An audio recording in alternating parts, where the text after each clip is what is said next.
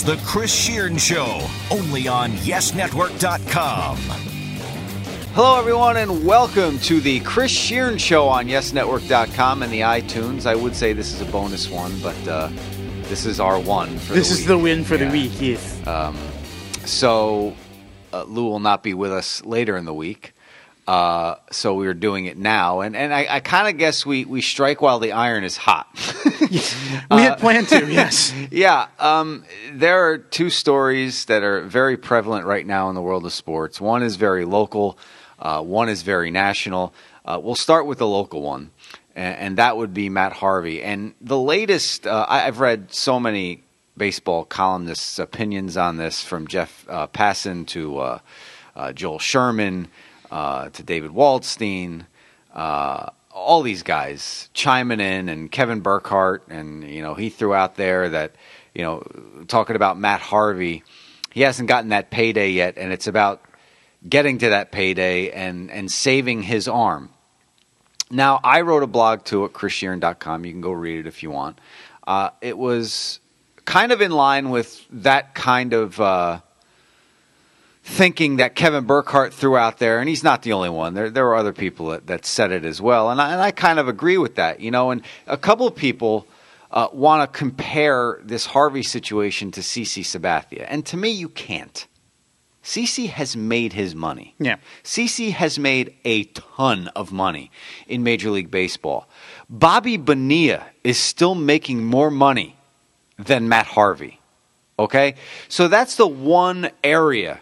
And the Mets are still paying the guy a million dollars every July 3rd, right? July Yeah, 3rd, July, July 4th? July 3rd, July 4th, for the next Something like 15 that. years. Yes. But anyway, best retirement plan ever. Happy, happy Independence Day. But Harvey's in the six hundred thousand dollar range. That's what he's making. He hasn't gotten that big contract yet. He hasn't gotten the big deal yet. And if he goes out there and blows out his elbow again, He's not going to make that big he's money. not going to make that big money. So I understand from Matt Harvey's point of view. The thing that pisses me off, can I say that? I think so. The thing that pisses me off, I just said it again, is that Scott Boras is running his mouth. Matt Harvey, you work for Matt Harvey. Matt Harvey doesn't work for you. Boras should keep his mouth shut because his pitcher, At least publicly. Yes. yes, he shouldn't be going on air, uh, No. radio shows. He shouldn't be sitting there and especially not mentioning money. Don't you sit there and talk to all these people in the paper. It was uh, Jon Heyman, CBS Sports, great at what he does, broke this and got the ball rolling with Met fans having heart attacks everywhere, including Jim Breuer, who was great with his video blog on Facebook, as he has been all season long. Uh, if you haven't gotten into that, check it out. It's hysterical. But Boras needs to shut up publicly. His pitcher bitch moaned and complained when the Mets wanted to go to a six man rotation. His pitcher bitch moaned and complained when the Mets didn't let him pitch last year. Now all of a sudden he wants to shut it down after 180 innings. Now, this has been a true flip flop politician type thing going on with Harvey because now he says he's going to pitch in the postseason. So all of this crap And went to the Players Tribune to say so. Yes, Derek Jeter's new thing. Mm-hmm. You know, he writes on there, whatever. Good for him. Good for you. Anyway, all of this stuff could have just been avoided. And he calls himself, you know, he goes under that nickname, the Dark Knight. You know, he he puts himself out there as a competitor, and for someone to, and I'm going to let you go really soon. I, I It's fine. No. but as someone who puts himself out there as this big time competitor, you would think that Matt Harvey, much like Charlton Heston, had to have his gun removed from his cold, dead hands. You would think Matt Harvey would have to have somebody pry the baseball from his right hand before he couldn't pitch anymore. But in the past cu- a week and a half, that's not the sentiment you would get from Matt Harvey or his agent. Nope. But the Mets and Sandy Alderson, eh, listen, this is why this can't happen, and I'm going to let Lou let loose on this. You cannot have an agent set a precedent where he doesn't call, he sends an email to a general manager telling him we're shutting it down after 180. That can't happen. No, it's not his call. It's not his call. And one more thing before I let Lou go. Where, where, did, look, I respect the hell out of these doctors that do this surgery. It, it saves careers. Uh, Don't get me wrong. I respect the hell out of anybody who does this. Dr. James Andrews, how many careers has he Yep. saved and revived and resurrected in Major League Baseball? You can't even count. Okay? But where in the hell do these doctors come up with 180 innings? Every elbow It's different. responding to that surgery and before that surgery is different. It's different. This the I almost cursed. The man who had the surgery named after himself, Tommy John. Yes, boys and girls, it's not just the name of a surgery. He was a left-handed pitcher that got this surgery done and it was named after him because he came back. You know what he did the first year? He went 10 and 10, but he threw 207 innings. That was in 1976. In 1979, Tommy John threw 276 innings. which is a number that I don't think anyone in the last 10 years counting the playoffs has come close to. Anywhere near it. Outside of maybe Cole Hamels in 2008 when he was pitching seven innings every start. And this is three years after the damn surgery was invented for crying out loud. Okay, the floor is yours. My filibuster is over. Um, you said Mar- Matt Harvey is the Dark Knight. He's making himself look like another four letter word that begins with D and ends with K that we can't say on the podcast. and also making himself look like the matching apparatus of Yeah. that other word. yeah. Here, three people are culpable in this situation. Not just one, not Hit just me. two. Hit me. Three people are culpable in this situation. Number one is Scott Boras. Bingo. Scott Boras is culpable in this situation because while you can understand his interest in this, he wants to get his player. And Scott Boras is known as a shark. I mean, this is not like coming out of nowhere. This isn't like, oh, Scott, what are you doing? Didn't Alex Rodriguez fire that guy? yeah, so did Rafael Soriano when he didn't get a contract this year. And look what happened. He signs with a new agency and he gets a contract a week later. Shocker, I know. This is this is not anything new for Scott Boras. And obviously, the more money Matt Harvey makes, the more, more money, money Scott, Scott Boras, Boras makes. makes. It's the way the world works. It's capitalism. Go figure. The way he went about it, as you mentioned, completely wrong. I not don't about the money, say- Lou. Yeah, it's, It's not. not. It's not about. It's always about the money. I don't have to go into any more detail than you did. Culpable person number two, as you mentioned, is Matt Harvey. First of all, Matt, grow set and grow up and talk for yourself like a man. Don't hide behind your agent. Stop being a baby. Number two, stick to your guns. Stop being a flip flopper. This is New York. Your ass is going to get run out of town faster than you can say, Matt Harvey, if you continue to act this way. Yeah, and try to go to a Ranger game again on, Yeah. on a Mets game night. See, see how that happens. Person number three that's culpable in all of this, unfortunately, even though his hands have been tied and this is not his issue to start, end, or anywhere in the middle, is Sandy Alderson. Because Sandy Alderson could just come right out and say, listen, Matt Harvey works for me. He could have took the bull by the He the could have taken the bull by the horns. Matt Harvey works for me. You know, he's saying this. Well, you know what? That's that's our decision, not his.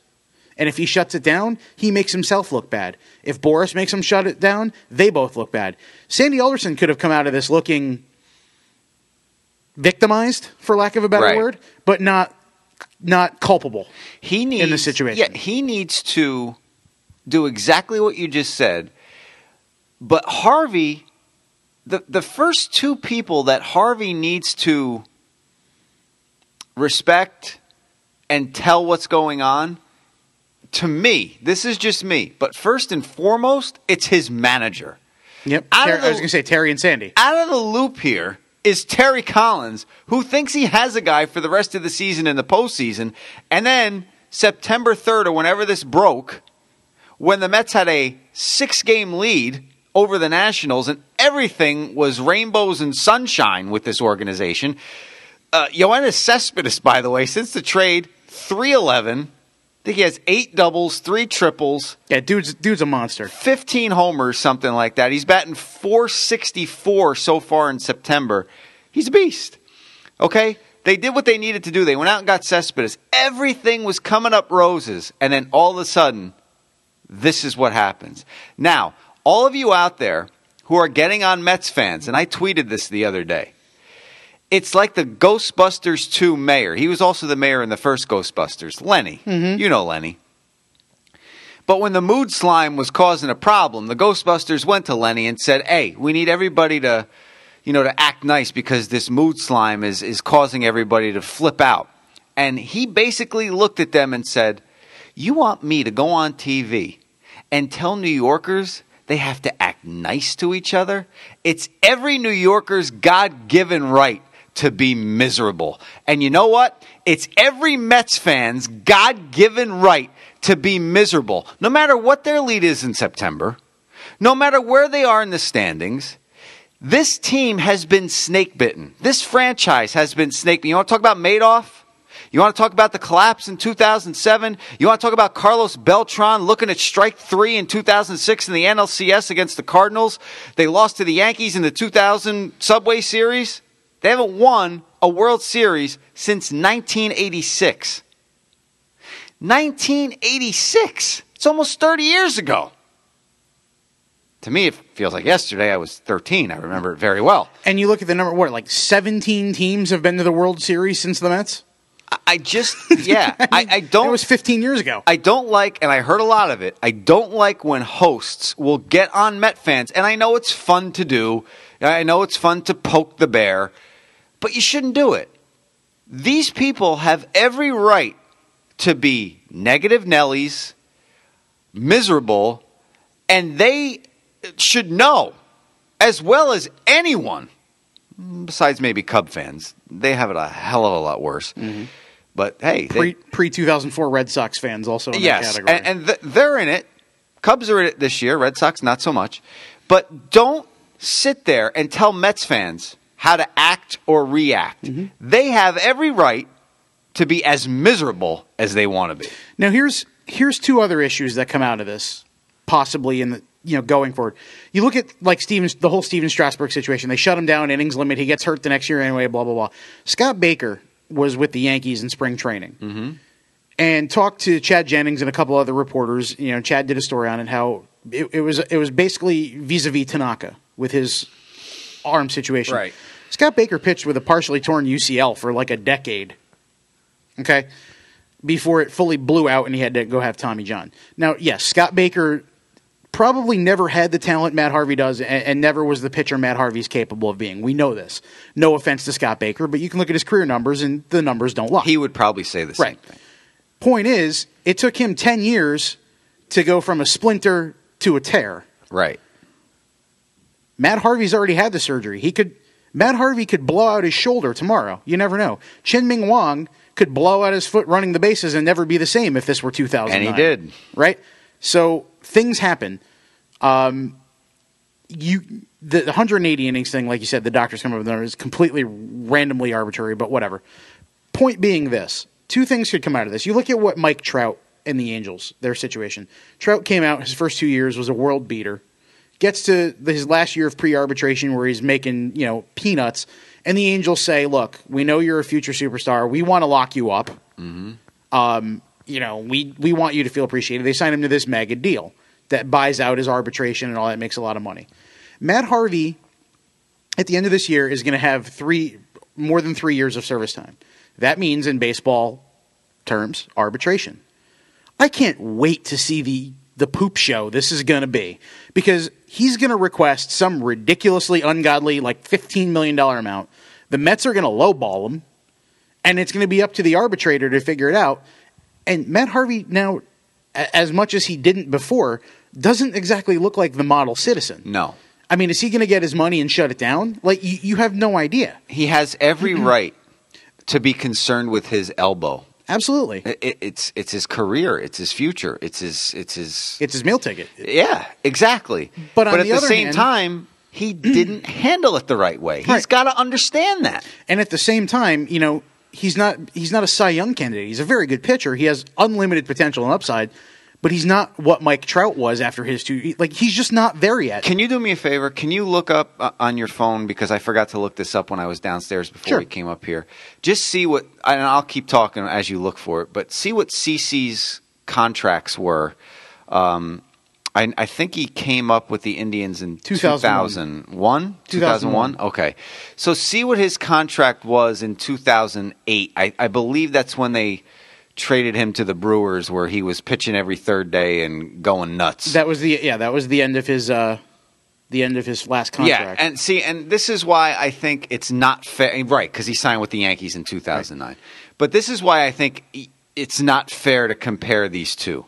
And you know, I respect the hell out of Joel Sherman, who writes for the New York Post. Uh, he, he's also a contributor here uh, on uh, Hot used to Stove. do Hot Stove Used to do. Hot Stove, and now he's on MLB Network. He's one of their, uh, you know, Jon Heyman and, Mm-hmm. and Joel Sherman and Ken Rosenthal. They all do a tremendous job. But in Joel's article today in the Post, you know, he brought up CC Sabathia. I just don't think it's a fair comparison to bring up Sabathia when you're trying to talk about Harvey.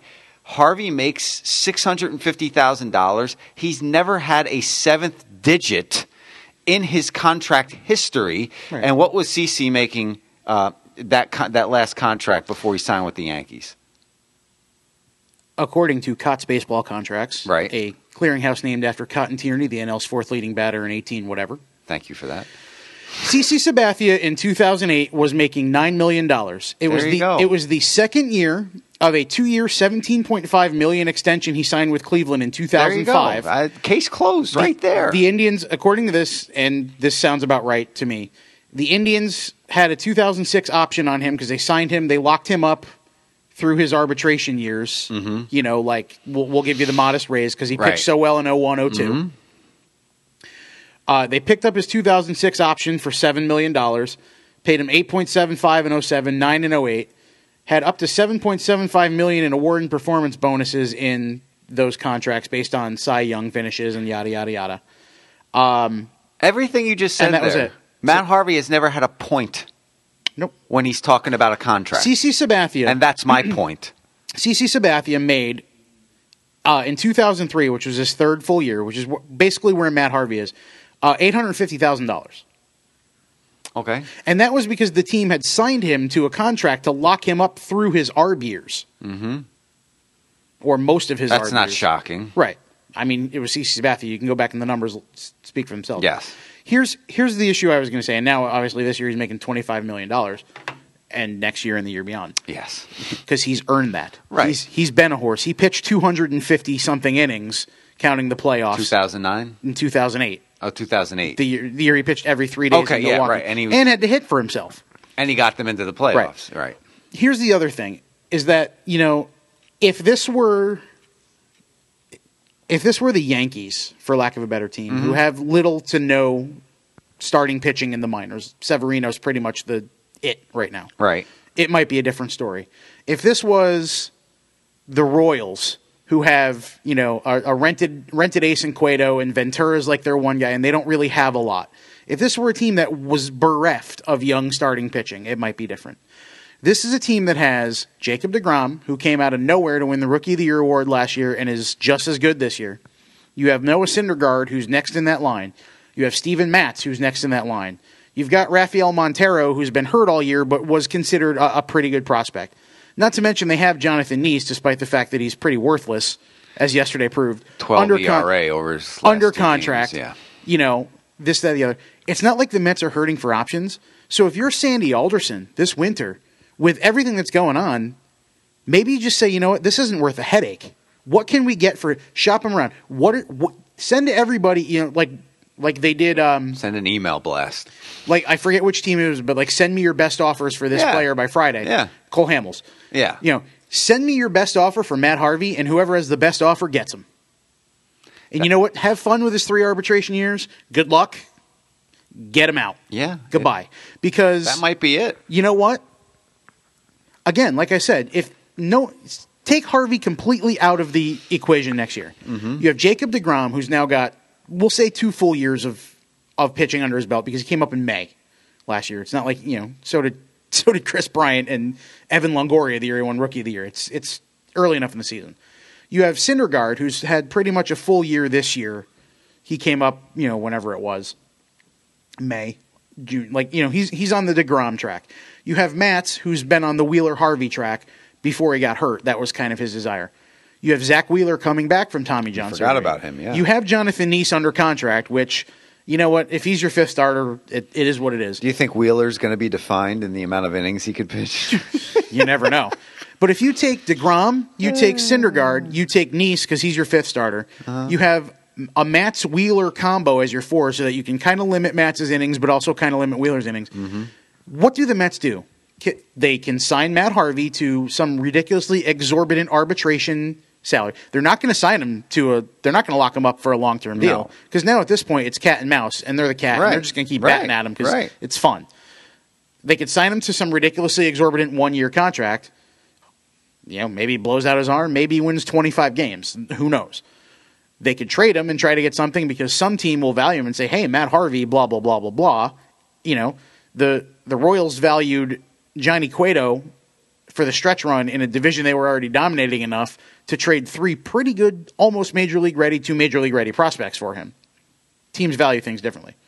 Or they could just say, you know what, Pfft, cut bait. We'll go sign. I don't know who might be, you know, a Hiroki Kuroda type, kind of one of those veteran one year pitchers. You know, Chris Capuano this year for the Yankees, something a little better than Capuano, hopefully. But no offense to Chris, he just his numbers aren't great. Right. But like somebody in that vein, that's a, a you know later in the career, a Dan Haren type, or you know Brandon McCarthy before he had that monster half with New York and earned that huge contract from L.A.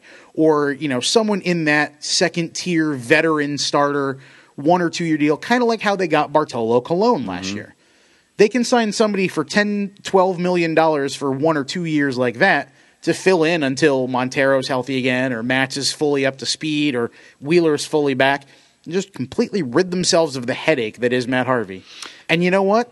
His career will go down as guy could have been so great, but got in his own way. Yeah, I- and you know, look, I wrote about it, and listen, if you think that there are going to be Willis Reed type situations in sports moving forward, No. you're out of your mind. These guys are, are not like that anymore. Uh, it's not about winning championships.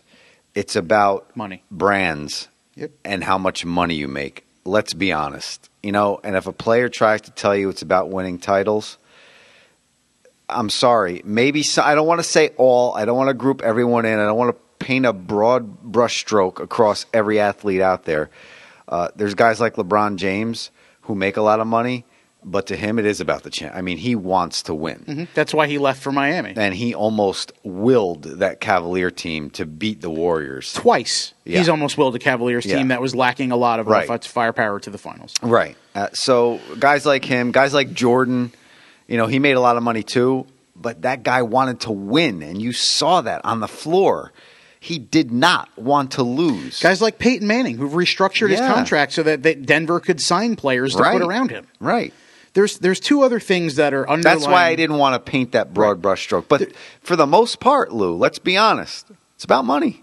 There, there's two other underlying issues that are that are with this whole scenario as well. That's what's turning off a lot of people of sports too. Right. One of which is that with the way the game baseball has become so specialized, I think innings limits are stupid because, as I said to somebody yesterday when I was talking about this at, at a barbecue, you can throw 180 innings, and if they're all 10 pitch, one, two, three innings, great. There's a big difference between like, you know, let's say the game uh, the game Pineda threw on Mother's Day. Okay. 16 Ks, 8 Uh-huh, innings, just uh-huh. dominant. There's a big difference between that and the 100 pitch outing that Nathan Eovaldi had a couple weeks ago where he got into the fourth and was 3 2 on every batter and walked five guys. The Braves And game? I Was it the Braves game? I think it Yeah. was. Yeah. Yes, it was. And just, you know what? He barely gutted through six innings. There's a big difference high stress, low stress, high leverage. Look at Dellin Betances. Dellin Yeah. Betances has only thrown whatever innings, but how many of those innings have been high leverage? Almost all of them. Yeah. Okay? There's a big difference in that. He that. pulled a David Robertson Right. yesterday. He did a, a full no contact inning. So, so there's that. There's that issue. It's the specialization is causing that. Like pitchers don't go as far. They don't push themselves. This, that, the other, whatever. The other underlying issue that that you're going to look into, and with the collective bargaining agreement coming up, you know, here very soon, I think after next year, is kind of an issue is that and this is going to sound really awful the way I say this, but I'm going to I'm going to explain it afterwards. Early early in your baseball career is almost like a form of indentured servitude to a degree because teams have the right and I'd, I'd sign for it. and in talking in talking about this situation, like just in terms of how it works with people, I've used Jose Pirela as an example. Now, Jose Pirela, again, not going to be in the Hall of Fame anytime soon, but you know, could be a serviceable major league player. Has been for the Yankees. and Schindler had a bunt, right, by the way. that too. Matt Harvey is in his fourth year of professional uh, as a major leaguer, counting that he was on the 60 day DL last year. He came up in 2000, you know, 2012, 13, 14, 15. He's making $600,000. He has three years where the Mets can pretty much say, we'll offer you this. You know, you get, you can sign for, I want this, we'll give you this, whatever. It's seven years into his career before he has the freedom Right. to say, this is how much I want to sign for. So that's why guys like Max Scherzer get two hundred million dollars when they can. Mm-hmm. That's why the Yankees re-signed CC Sabathia when he's like, "I'm going to opt out because I know you'll give me more money." Right. That's why Alex Rodriguez opted out of and his Harvey deal in two thousand and nine. Harvey cannot do that right, right? Because you know he knew he had the chance to get more money. That's understandable the way these contracts work Mm-hmm. in baseball. That's why Chris Capuano kept going to AAA because like you know what, they're going to pay me five million dollars to ride the shuttle back and forth to Scranton. I'm not going to be like ah, I'll go take my chances elsewhere. Hell with it. I'll take the money at this point. Why not? The example I used was Jose. I said I used was Jose Pirela. And See if you follow me here on this. All right. Pirela signs as an international free agent in like 2007, Mm-hmm. whatever. He's 18 years old. He spends eight years in the minors to the point right where he's about to become a minor league free agent. He was about to become a minor league free agent last year, after last season. The Yankees put him on the 40 man roster, bring him up. He has now he has three options because he's on the 40 man roster. So he has three years where the Yankees can option him back and forth. And it takes 20 days in the minors to burn an option. So like if you get sent down for a week and then called right back up and that's it, nope, you still got option, that option. right? This year he spent obviously more than 20 days in the in the minors, so he's got two left. Mm-hmm. Okay. Based on his service time, you have to have three full years of service time to get to where you're arbitration eligible. Before that, you're pre-arb. Teams can renew your contract. You make peanuts, five, six hundred thousand league minimum. Teams can give you a little bit of a raise. You know, like hey, the league minimum is five twenty-five, but we'll give you five fifty. Like you know, happy. This elephant would gladly accept those peanuts. Happy by fun. the way, Right. so, so Pirela had you know ten days last year. He's going to get thirty five this September, and he was up for a month. He was on the DL, so we'll say he's at at hundred. 180 plus days in the season, depending on how it goes. You need 172 to accrue a full year of service time. So next year, Pirela spent does the same thing. He's on the yo-yo. He's up for a couple months, down for a couple months, whatever. Let's get to the point where he burns all of his options. Okay. Okay. But he's still at two and 105 days of service. Mm-hmm. That means that the Yankees could put him on the roster for a full year at minimum salary. Then he's got three arbitration years. By that point, it's Jose Pirela. He's not going to be commanding a huge salary. This guy could be 34 years old by the time he's free of, of his own will to make a decision on where to sign and how much money he wants. The guy's been in the organization since he was 18. yeah. But with seven years, seven, eight years in the minors, and then three or four years on the option shuttle, and then another couple years of pre-arbitration arbitration, that's a long time. Whereas me, you, I could go into my boss's office today and be like, I feel like I'm worth twenty thousand dollars more than I make, and I'm going to go seek out a company that's going to pay me that.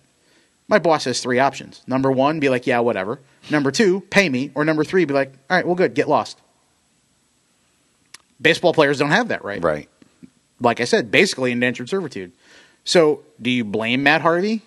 No, and and that's why we started off like that. Right. I mean, But- I, I get what he's doing. It's just that he went about it the wrong way, Yeah, you don't blame him for what he's doing. He just could have done it better. especially in New York.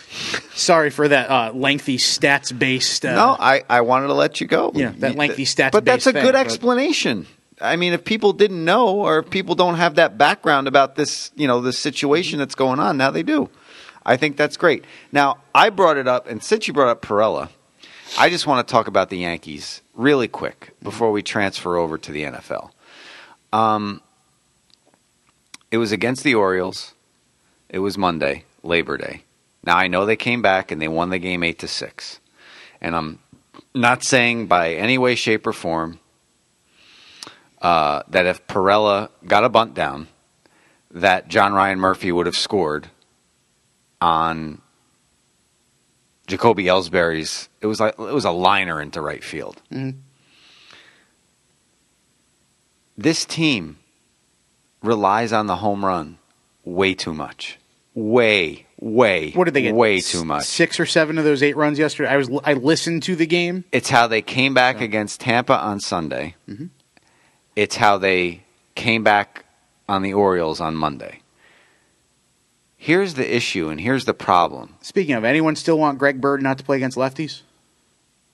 Okay. You know, I looked it up. He has four home runs. Two of those, two of those home runs have come after 0 and 2 counts. Yeah. And the one yesterday, uh, one Look- Monday. Look, I am by no means a top scout. I am by no means a baseball insider like many of these guys you read on a daily basis. I am by no means anything special in terms of baseball knowledge of the inner workings of the game.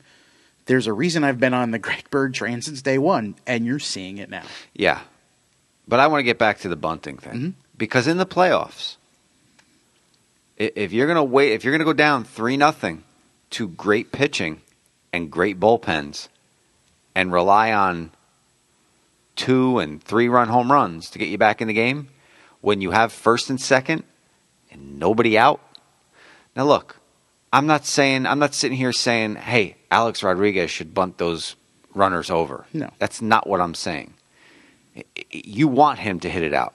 But in a situation where you have a Stephen Drew up, who could also hit home runs, Let, let's say a But Jose Pirela or Didi Gregorius. if, if it's Didi, if it's Pirela, if it's Drew, and they're the nine hitter, and you're going to flip the lineup over and you have first and second with nobody out, to me, to my mind, baseball mind, that is a no brainer. If you're down 3 nothing, you have first and second, nobody out. Jacoby Ellsbury coming up after a guy that could bunt these guys over, and you don't do it.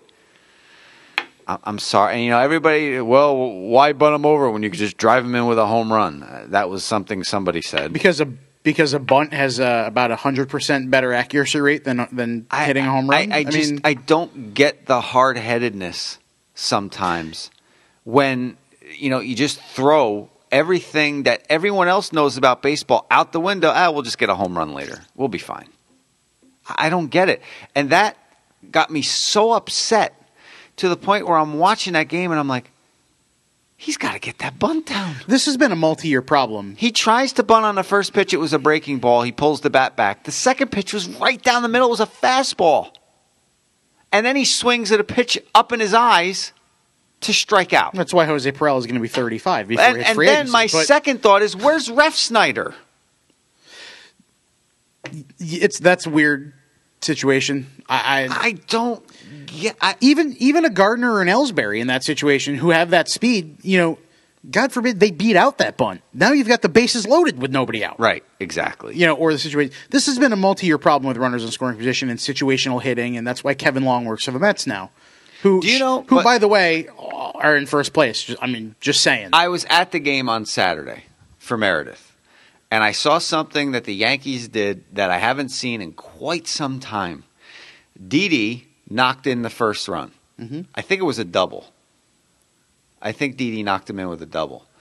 Uh, Brendan Ryan was playing second that day. He was up ninth.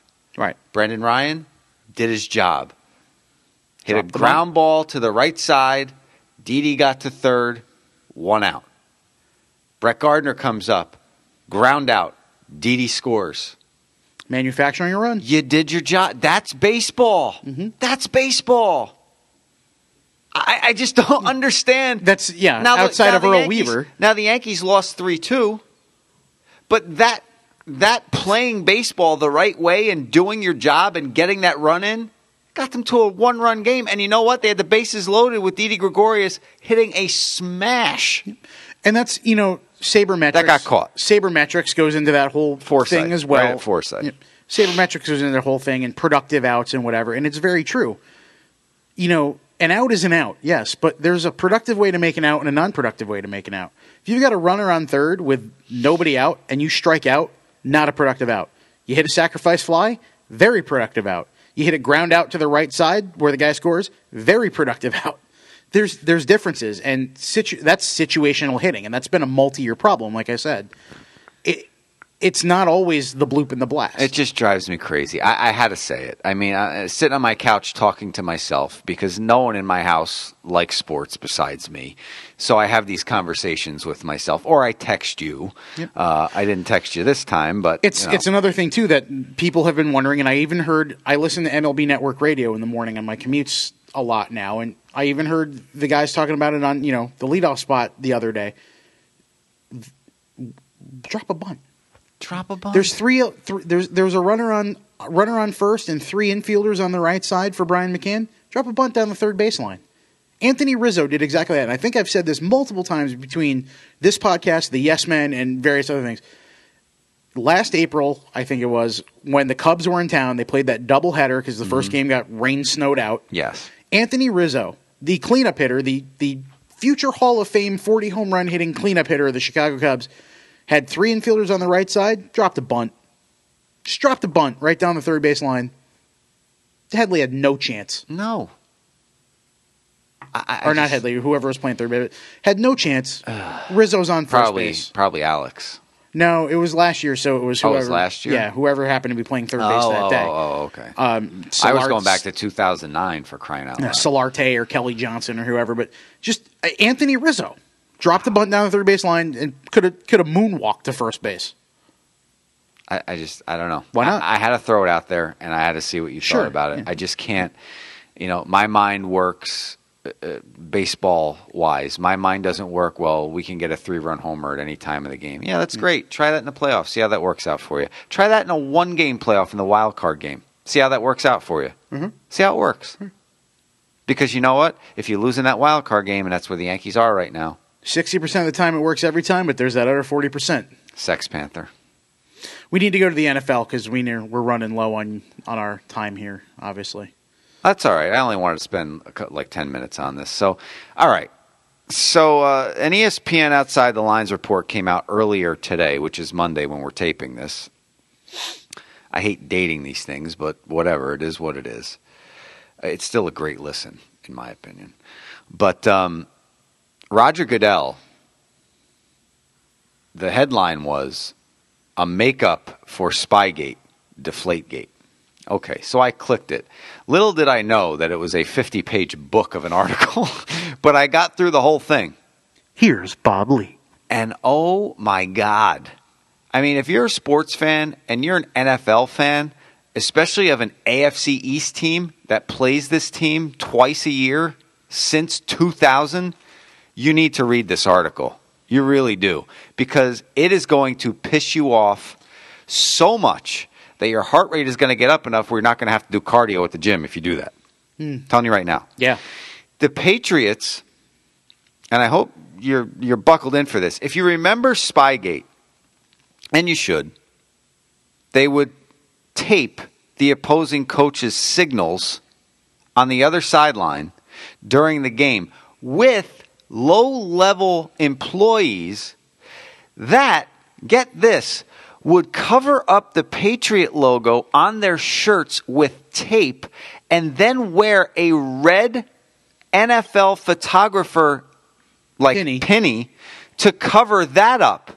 And it would have an official NFL photographer number on the back of that. So they'd be standing there with their cameras getting all this stuff. Then they would take it to this guy who would study it. He studies it, and then he would sit up in the press box every week and he would radio down to Belichick or their coordinators and let them know what the signals were that these teams were doing. That's the first thing. You probably remember all this stuff. Here's something that I saw for the first time. should I not have done that? The Patriots used to send a low level employee into the opposition's locker room to steal scripted plays. You know, some teams they'll script their first 20 plays of the game offensively. They sent someone into the locker room to steal that sheet. And it got so bad that the teams found out and would have to put dummy sheets in the locker room. So they would steal the wrong ones. I mean, this goes above and beyond cheating. Above and beyond. And I mean, there's so much to digest and regurgitate from this article. And there's only certain things that I could really pull back now. But most of this stuff, it's not eye opening. It's pretty much cartoon esque, eyes popping out of your head because you can't believe this is the stuff that they got away with. But the underlying common denominator of this monstrous article was that Roger Goodell, who was 18 months into his tenure as the commissioner of the NFL when Spygate broke, did his buddy, Robert Kraft, a solid. Oh, by the way, Robert Kraft is on the three person compensatory committee that gives Roger Goodell his raise every season. And he went from 39 million or no, I'm sorry, wait, 32 million I believe his first year to 44 million his second year after Spygate. After. He sent people there to New England to find this stuff the videotapes, the documents, the hand signals that were written down on diagrams. Every tape, supposedly, was destroyed, stomped on by these officials, and the papers shredded. The other thing telling from this article, and Lou could speak to this because he's an Eagles fan, but they beat the Eagles by three points. They beat the Patriots by three points. Uh, the Panthers, I'm sorry. They beat the Panthers by three points. And they beat the Rams by three points in those first three Super Bowls that they won. Which made Adam Vinatieri's career. it did. The Eagles and the Panthers fell in line and gave statements saying that they were satisfied with the Spygate investigation and they thought that they lost the game on the field and that had nothing to do with it. The only one that didn't was Mike Martz, head coach of the Rams. Until Roger Goodell came a calling because Senator, the late senator from Philadelphia, from Pennsylvania, Arlen Specter, had a bug up his rear end for Goodell. Guy was old when I was in college, and he still stuck around for another decade. He was on the Warren Commission for crying out loud. You know that. And before thing? that, he was on the Oregon Trail. you know the commission that you know did the investigation on Kennedy. But anyway, but Specter has a bug up his rear end about this whole situation because he knows full well that all of this stuff didn't go get swept under the rug. There has to be something else out there. So he brought in one of these employees that the Patriots had doing this, taping everything and going about, and this this guy Walsh says that he stayed and watched the Rams walk through and actually went to the one of the Patriots assistant coaches and told them, "Oh, we saw Marshall Faulk returning kicks." He only returned a kick once in his NFL career until the Super Bowl in the second quarter. He lined up. Vinatieri angled the kick so Faulk caught it and stepped out of bounds after a one yard gain.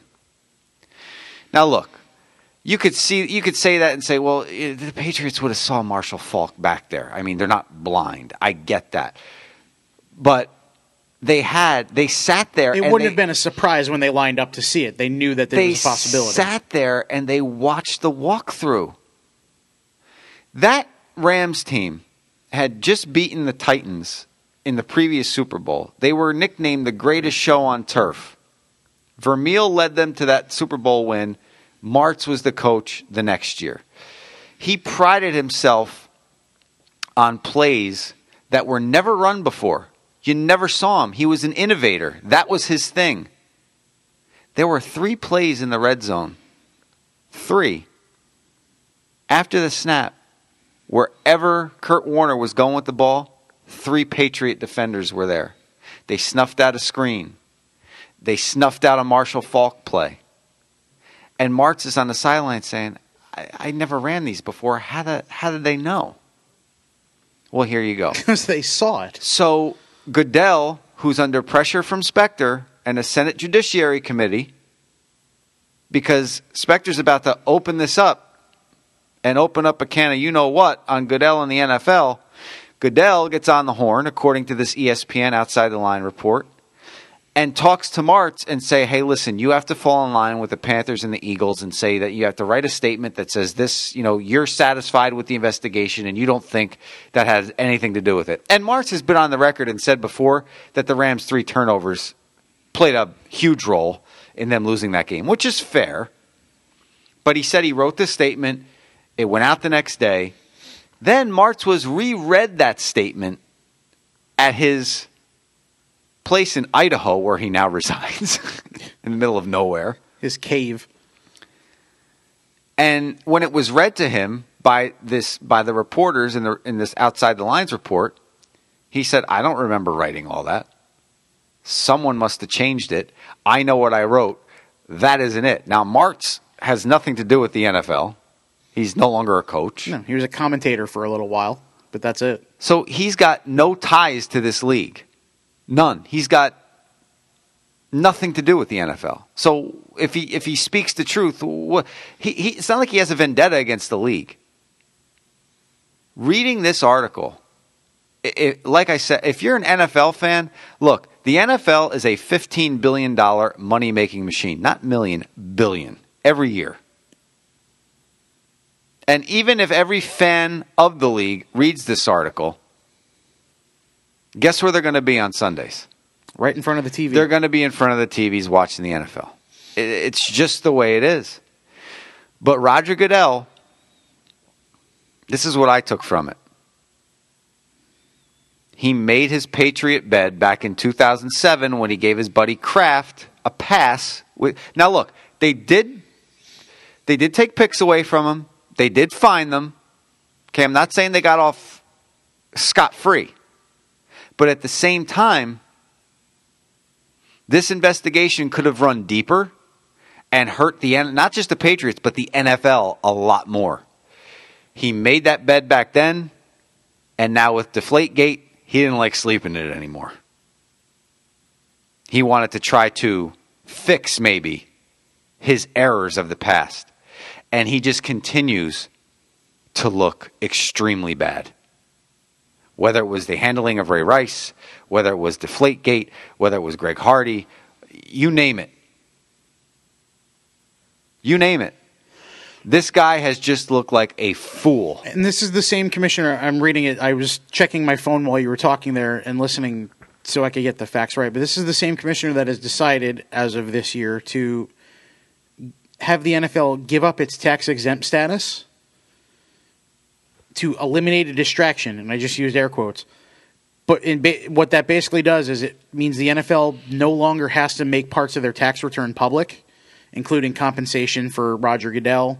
Um, it no longer has to, you know, do other things, and what it's going to lose is like a hundred million dollars, which they'll they make.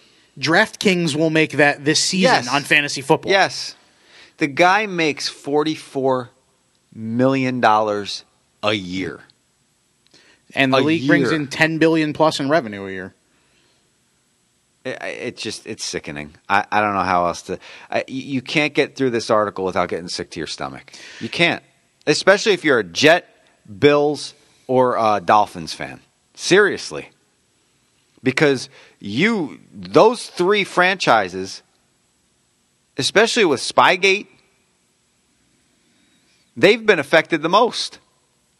And the Steelers. They're, they if you're a Steeler fan, you Yep. should you should read up on it too. And then now Kraft comes out and says, you know, I'm disappointed in the league and all this and that with all the Deflategate stuff. And it's it's the equivalent of that scene in Goodfellas, where you know the the business is going under and this and that and stuff might happen. So all of a sudden it just burns down. But then this is now the next part where the same business partner gets flustered that it happens again. That's Right. where we are now. Right. Right. But I will tell you this. It's like you said, they picked up the shield and swept everything Right. under the rug. And then when people found the lumps in the rug, then he's like, oh, that's not mine. Exactly. Everything wasn't destroyed. That guy Walsh had more tapes, he had more documents. He brought them to Specter. They had a nice lengthy chat, and that's when we found out from the investigation that these guys did stay around and watch the Rams walk through. Didn't say anything about a tape being present, mm-hmm. Like was speculated, but they did sit and, and watch the walkthrough. The best, the best part of this whole thing was Mangini. Because Mangini knew Belichick's tactics. So he had three different coaches signaling in plays. He had the first guy signaling which other coach would be giving the real one, and then that one would send the play in. Then at halftime, they cornered the kid with his sash, his penny, and his Patriot covered logo t shirt, and they confiscated the tape, and that's when they sent it to NFL headquarters and they said the kid was get, he was thirsty. They gave the kid water. He was shaking so much the water was coming out of the glass and sweating. So read into this whatever you want. The Patriots are dirty. The blood is on their hands. All the. Patriots are dirty. Whether it's the deflated balls, and you could sit here and you know I've waxed poetic about how Tom Brady could have, been, could have been throwing an onion. Well, probably, but in the Super Bowl he wasn't. Let's let's be fair, and that's what I always said. You know, if anybody thinks there was anything wrong with those balls in the Super Bowl, you got to get your heads examined because they were under the most scrutiny they've ever been under Mm-hmm. those weeks. However, his legacy, and I hate that. God, do I hate legacy. His legacy and Belichick's legacy with me, in my opinion, they take a huge hit. A huge hit. Somebody posted a meme I saw on Facebook, and it was Tom Brady, like, you know, smiling and holding up his hand with all the rings on it. But then somebody had drawn in, like, arrows to each one. It's like Tuck Rule, Spygate, Deflategate. Like, you know, win one clean. And then their owner, and yet a tremendously gigantic middle finger to the NFL and Goodell, is hanging out with the judge who took away the suspension. Mm.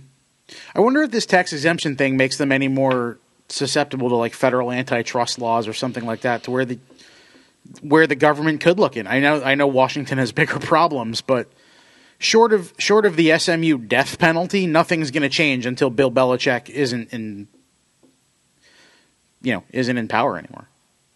I mean, short of Goodell coming out and saying the New England Patriots will forfeit their 2000X season. They will have no home games. Their pay, they will still be responsible for payroll and will make no revenue. The NFL, I don't know. the NFL, in my estimation, is just another Washington, D.C. They can make people disappear, situations disappear, and come out on the other end still smelling like a rose and making $15 billion a year, lining their pockets. No matter what happens, Who's their Olivia Pope? their pockets will be lined. Who's this? Uh, Scandal, the show Scandal. I don't watch it. Sorry. I, I, it, The- it, the thing it that- baffles my mind, Lou. It really the does. thing that made it even worse that you didn't mention that we talked about before too is when you know Kraft and Belichick were called before the NFL and the owners and this and that when oh, Spygate Oh, yeah. all happened. Yeah. Kraft was basically like Almost singing crying. like a canary. Like he was "Look, crying. We messed up. We did this, that, and Belichick basically came out and pulled a Costanza. I, I didn't know I couldn't do that. and yet, see, and and it, Kraft could say all he wants about.